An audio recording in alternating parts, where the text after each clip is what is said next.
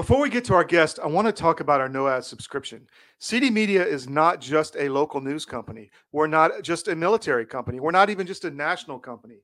CDM is a global news organization that has reporters from the Middle East to Eastern Europe to the Balkans to Asia to Latin America to the United States. Put us in your daily scan and get the news, tip of the spear news from around the world. I know that people don't like ads, however. They don't like pop up ads on their phone. They don't like to see ads on the websites. But you know what? We have to make money. Seriously, we have to support ourselves, and that's one of the ways we do it. However, if you don't like ads, you can sign up for our no ad subscription. And guess what? You get access to our dozen newspapers around the world, our dozen news organizations, and you get access to all this quality, high quality content. So, so give us a few bucks, sign up for your no ad subscription, and you'll get access to all of the sites with a block on the ads, and you'll be very happy. And now let's get to our guest.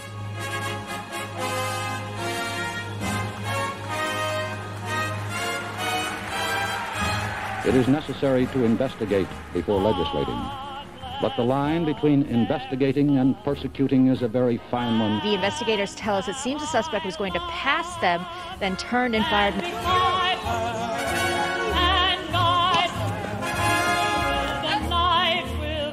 Christine Laura, what you're seeing behind me is one of multiple locations.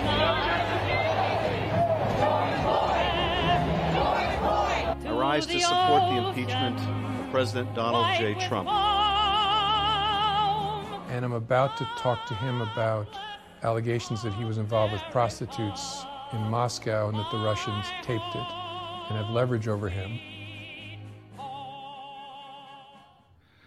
Welcome back to Information Operation. We have a very special guest today. Brendi Wells is the brains and maybe the muscle behind Caravan to Midnight. She's the person behind the scenes making it all work for John B. Wells. Welcome to the show, Brendi. Thanks, Todd. Thanks so much for having me. so I've wanted to interview for you for a long time because I also I want to know what goes on at Caravan, how you guys built this uh, incredible media operation that you have. But tell us about yourself first. You're from South Africa, correct? Yes, yes. I was uh, born in uh, a city called Bloemfontein in the Free State in South Africa. I grew up in, in the 70s and the 80s. And uh, when uh, Mandela, you know, walked on the water out of prison mm-hmm. into the presidency, yeah. I was, that was the first time I was um, able to vote. Um, I was I was allowed to vote, and now I had to um, make a, it was it was such a prop- propaganda campaign in South Africa in terms of what was happening at the mm-hmm. time. We didn't see it, mm-hmm. but um, as things progressed and uh, we became more and more and more communist, and and the veil started falling off. And I started seeing what was going on, particularly when my son came home with his history project. And you know how little boys are. They go, Oh, mm-hmm. by the way, I have a history project I have to hand in tomorrow morning and um, it's like eight o'clock at night and I haven't done a thing. So that's when mom jumped into his history project and realized that it's a, it's a load of nonsense and that mm-hmm. none of the history that they're teaching my child is even remotely true. Wow. So that's what happened. I started a blog, I wrote it, The Truth About South Africa. And all I did was I just wrote the correct history of South Africa. Mm-hmm. The Boer War, the concentration camps, uh, what happened, which tribes settled where. And I just did that. And one of John's mm-hmm. producers then found me online because John wanted to do a show on South Africa because he had a contract in South Africa for 17 years. He was backwards mm-hmm. and forwards. So he understood South Africa. Yeah, and that's that's uh, the very short version of a of a very long story. But yeah, here I am today, and we are married, and we are continuing this quest of, of telling the truth through the lies. So I did some business in South Africa, and mainly in Durban and in Cape Town, uh, working with different companies over there. And I can tell you that even 20 years ago, you could see the the destruction of the society. I mean, tell us about that. You see the same things happening in the U.S., right? Uh, most certainly, it's like yeah. literally. I, I, I usually tell people people it feels like I'm in the twilight zone because it literally is.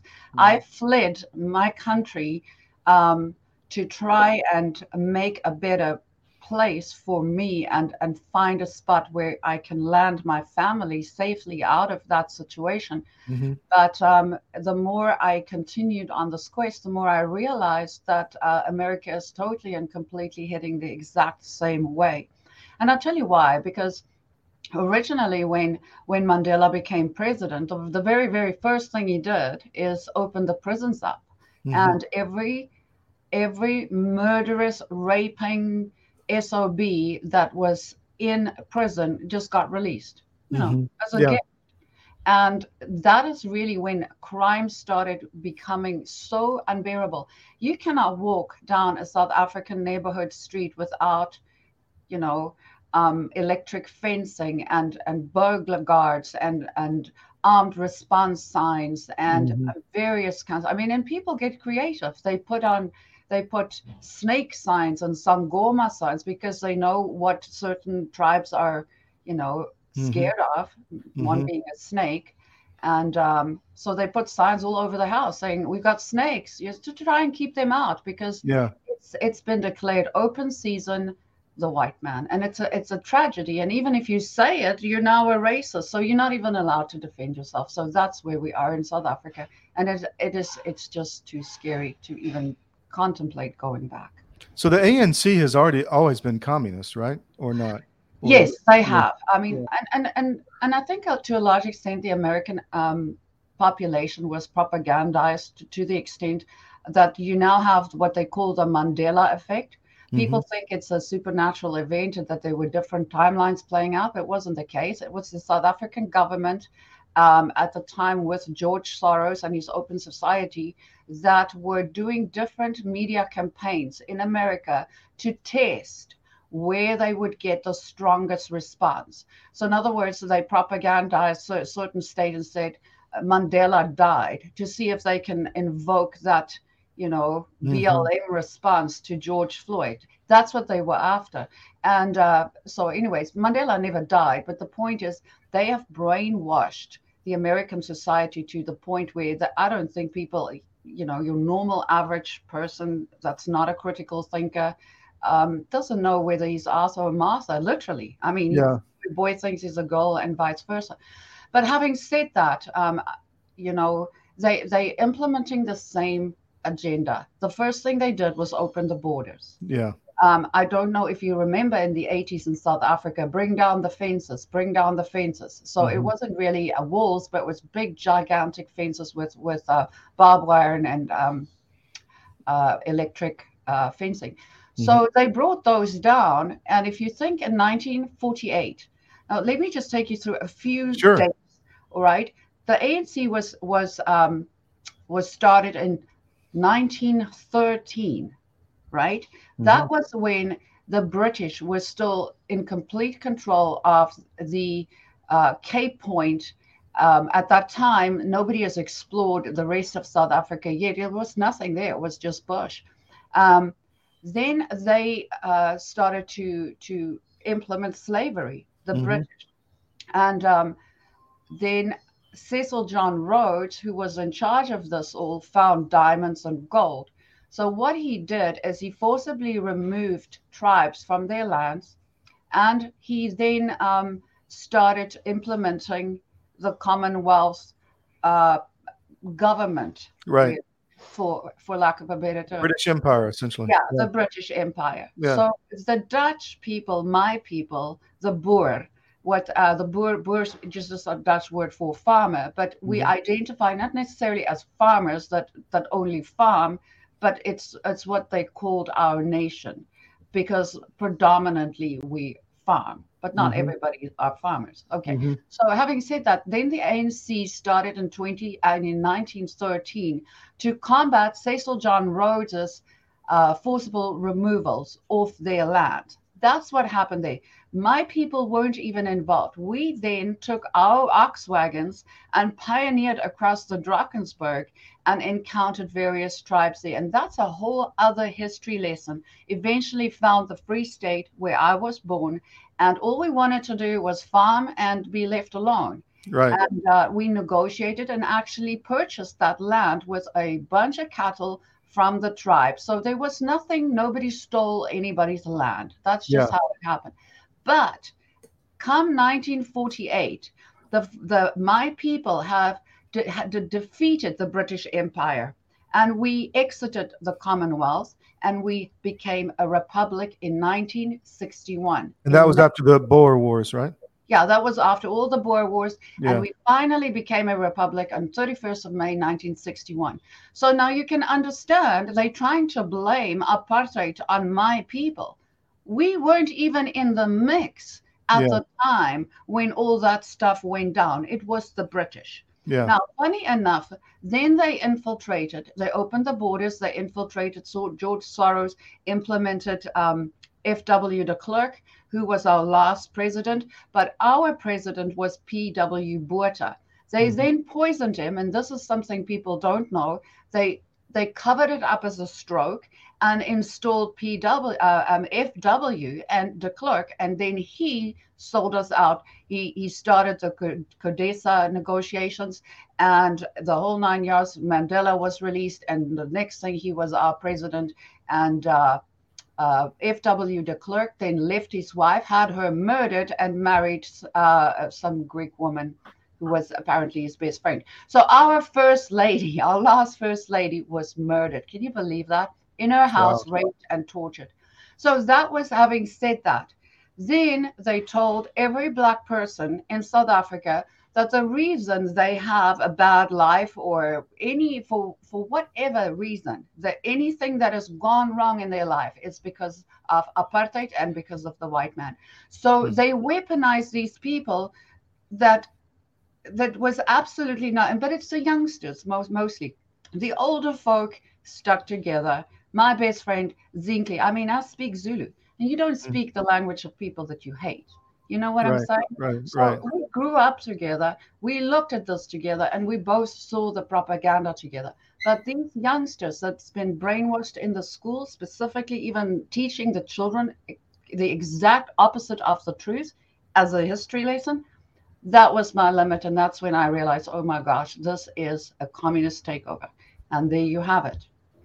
So you mentioned the Dutch and being farmers. Uh, it's interesting because now in in in that area in Europe, you have them taking destroying the farms. Are are the Dutch in South Africa involved in that at all, or at least connected uh, to the to, to that situation? Well, we are, I think it's a global agenda. Uh, Yeah. It's not that we are involved, but I think Agenda 31 or 21 or whatever it is now uh, has always been to attack the food production. Because Yeah. South African farmers, our little small piece of people, now they're saying we stole the land. but It's only 3% of the entire white population that actually own land. But uh, 60% of the land mass is owned by the government. So I don't know what they're on about. We we, we do actually. It's it's a, it's an agenda. But Yeah. the point is that they have always gone after the food supply. South Africa fed the entire African continent and exported to Europe as Yeah. well. So that has now completely been decimated. South Africa has been importing food now from the Ukraine. Now, Yeah. now we see what they're doing at the in the Ukraine. Another bread basket. Yes. Exactly. So they're destroying the bread baskets of the world. Uh, and we can understand why, because the, what they are trying to implement is famine, because hungry people are controllable people. Very interesting. So I had a friend down in uh, uh, in Durban, I believe, who tried who had the walls around his house and response teams, and he was driving in one day and his gate opened, and once the gate opened, like all these trucks come in behind him, push him, ram his car in, and they all jump out of the car, and his wife hit the panic button, I guess, and the and the doors come down over the windows, and he, he survived, but um, it's it's extremely violent. I mean, and, and you're killing, you're seeing the deaths of a lot of white farmers, right? Can you talk about that? Yes. Um, in 2014, I attended 132 funerals. And these Wow. weren't just random funerals. I mean, I didn't go on a funeral spree. These were people I knew, people I loved, family, colleagues, people I grew up with. Mhm. Um, my grandparents were attacked on their farm and they sold and they, they fortunately survived it. My grandfather shot the guy and uh, then proceeded 10 years to try and defend himself because they wanted to put him in jail. And I can just tell Americans this this is what they do. They infiltrate, they come over the border by the millions, and then they settle in the neighborhoods. And your tax dollars are paying for this. This is Yeah. exactly what happened in South Africa, and it's still happening. So these, what they called war war veterans from Zimbabwe, which were a bunch of nonsense because they were too young to have been war criminals in the Zimbabwean war. It was just a bunch of young thugs Yeah. that they've raised up to come across the border. And uh, in every neighborhood, there's three or four houses that house these people. You will always see it's very quiet, very dark. You can hardly see anything. And at nighttime, they activate them and tell them which neighborhoods to hit.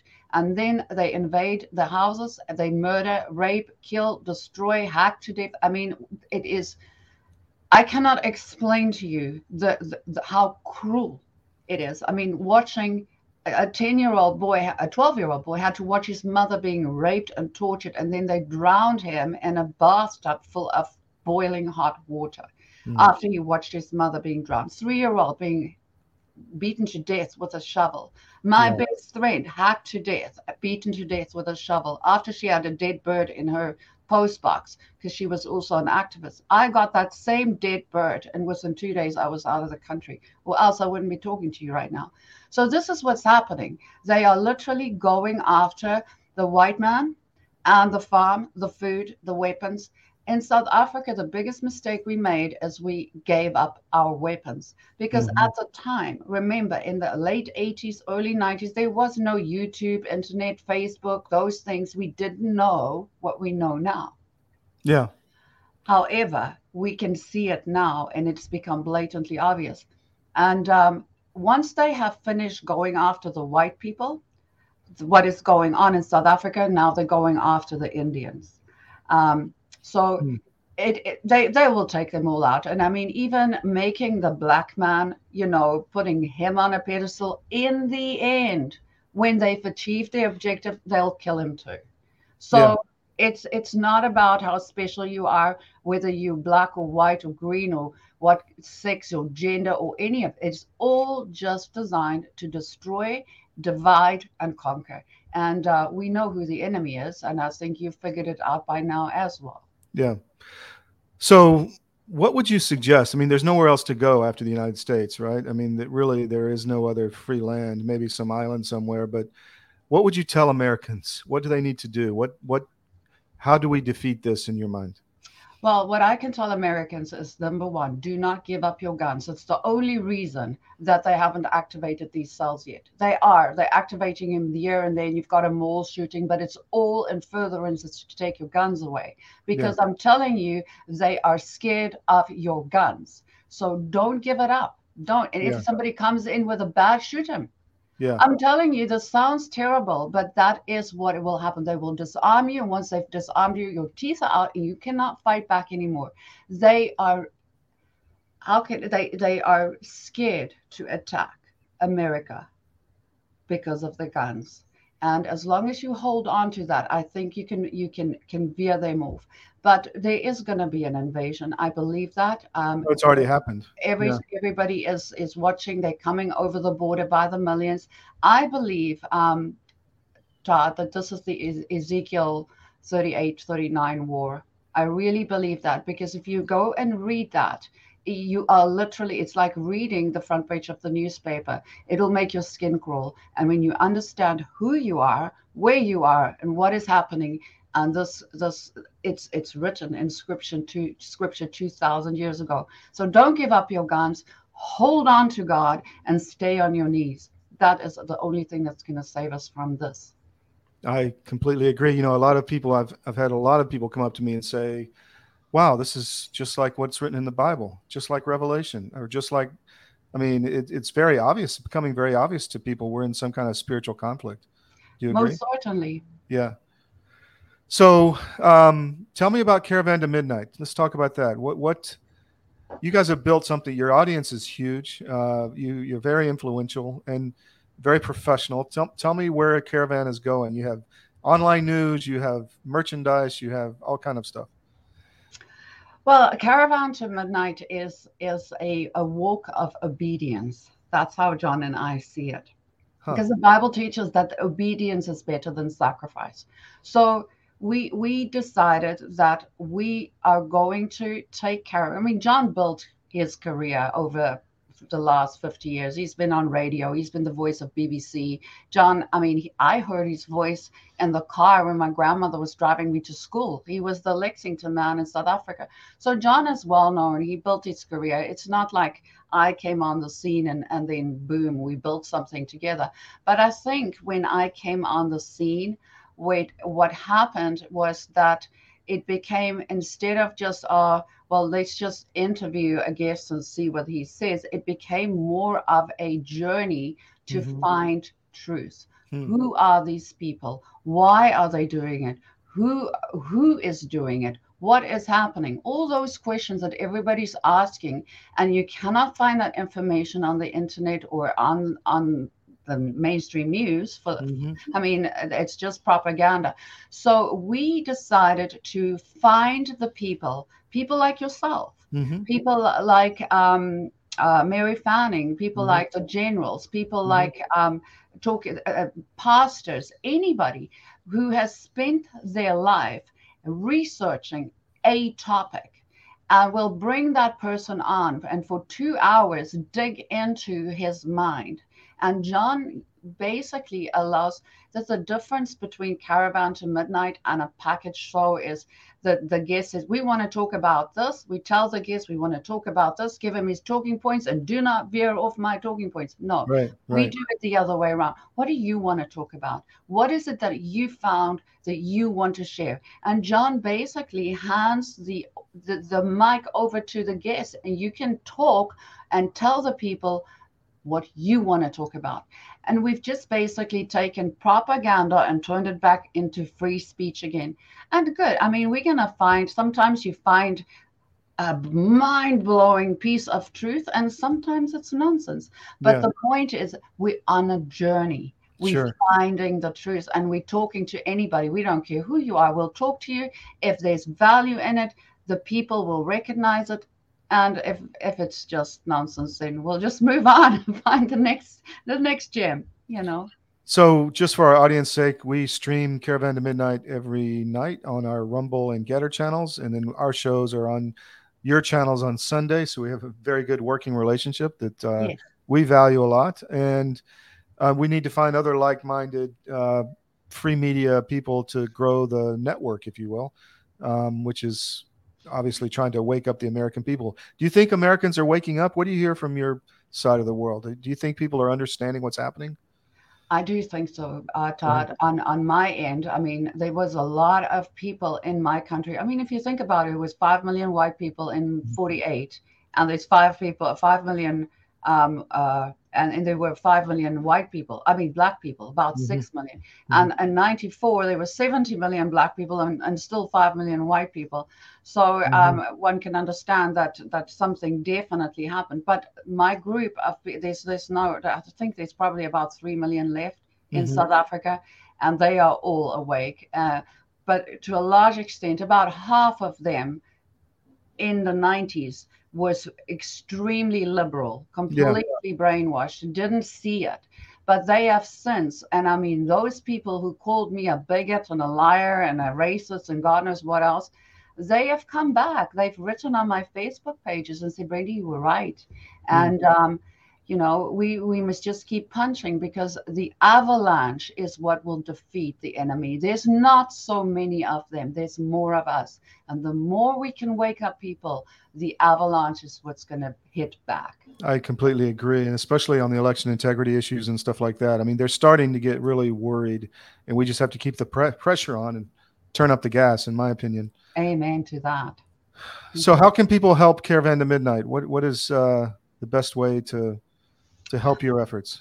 Well, basically, just tune into the program. It's every night at 9 p.m. to 11 p.m. Central. I start the stream at 8. And John, coming from the zoo, he used to be a, a, a radio disc jockey. He picks good music every night. Plays yeah, it's great taste in music. For sure. it's, it's, it's his thing.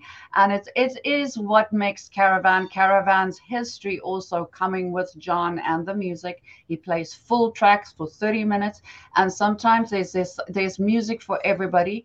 Then he does his 30 minute uh, video pre show. And then we go over the air where we are syndicated across, gosh, I forget how many stations. And we are still being picked up weekly by various stations. So if you're a station owner, you want to carry John, just call me. And um, yeah, and then thereafter, there's just, uh, I just keep the stream on for a little because people love to chat. You can find us on um, CD Media Gettr channel, Mhm. on our YouTube channel, on Rumble. I Mhm. think we're on Cloud Hub. It's all over. But I post the links on John's Twitter account every every day on Facebook, and we've got a Telegram channel. Just just search John B. Wells. That's where you'll find us. And and come listen. Come listen. Join join the family. We we are a family. We we help each other out. Yeah, I think I've been on the show probably 10 plus times, and it's always interesting where it goes because uh, John asks very good questions to try to drive it to a place that maybe people don't know, you know, something about something. So, Yes. anyway, Brendi, thanks so much for coming on. Uh, anything else you want our audience to know about Caravan or South Africa, or is there hope for South Africa? you know, I believe there's hope for South Africa. I'm currently working with a team, uh, we, which is called Cape Exit, Uh-huh. and uh, we're trying to uh, to create to secede the Cape, the Western Cape province from South Africa. Um, they, I, it, it, it's looking good. It's in the international courts. We've we've done all the work, um, and and I think it's going to happen. I really do. One And more uh, question. Uh, There, there Mhm. was some uh, South African farmers that were invited into Russia to settle land. Was that just a like a PR campaign, or is that actual? Is that actually a thing? Are are they moving up there? Do you know? I I heard from a few families that did go up there, and uh, uh, they I think ninety percent actually went back to South Africa Yeah. because they didn't have the the support. Yeah. They, they they didn't have access to to financial support to like land bank. You have to buy seed. I mean, it, it costs a lot of money to put seed in the ground. sure. So they didn't have the support, and also the climate. I think it was like minus forty degrees where they shoved them, and nothing Yeah. will grow there. So it, it was it was a moot exercise, but I don't think it was done on purpose. There are negotiations and talks going on now for better areas and more financial support, but they've put it on hold due, uh, because of Yeah. the war. You know, Of course. Yeah. Wendy, thank you so much for coming on. I appreciate it. I We'll- appreciate. We'll, do it again. Take God care. Bye. Bye bye.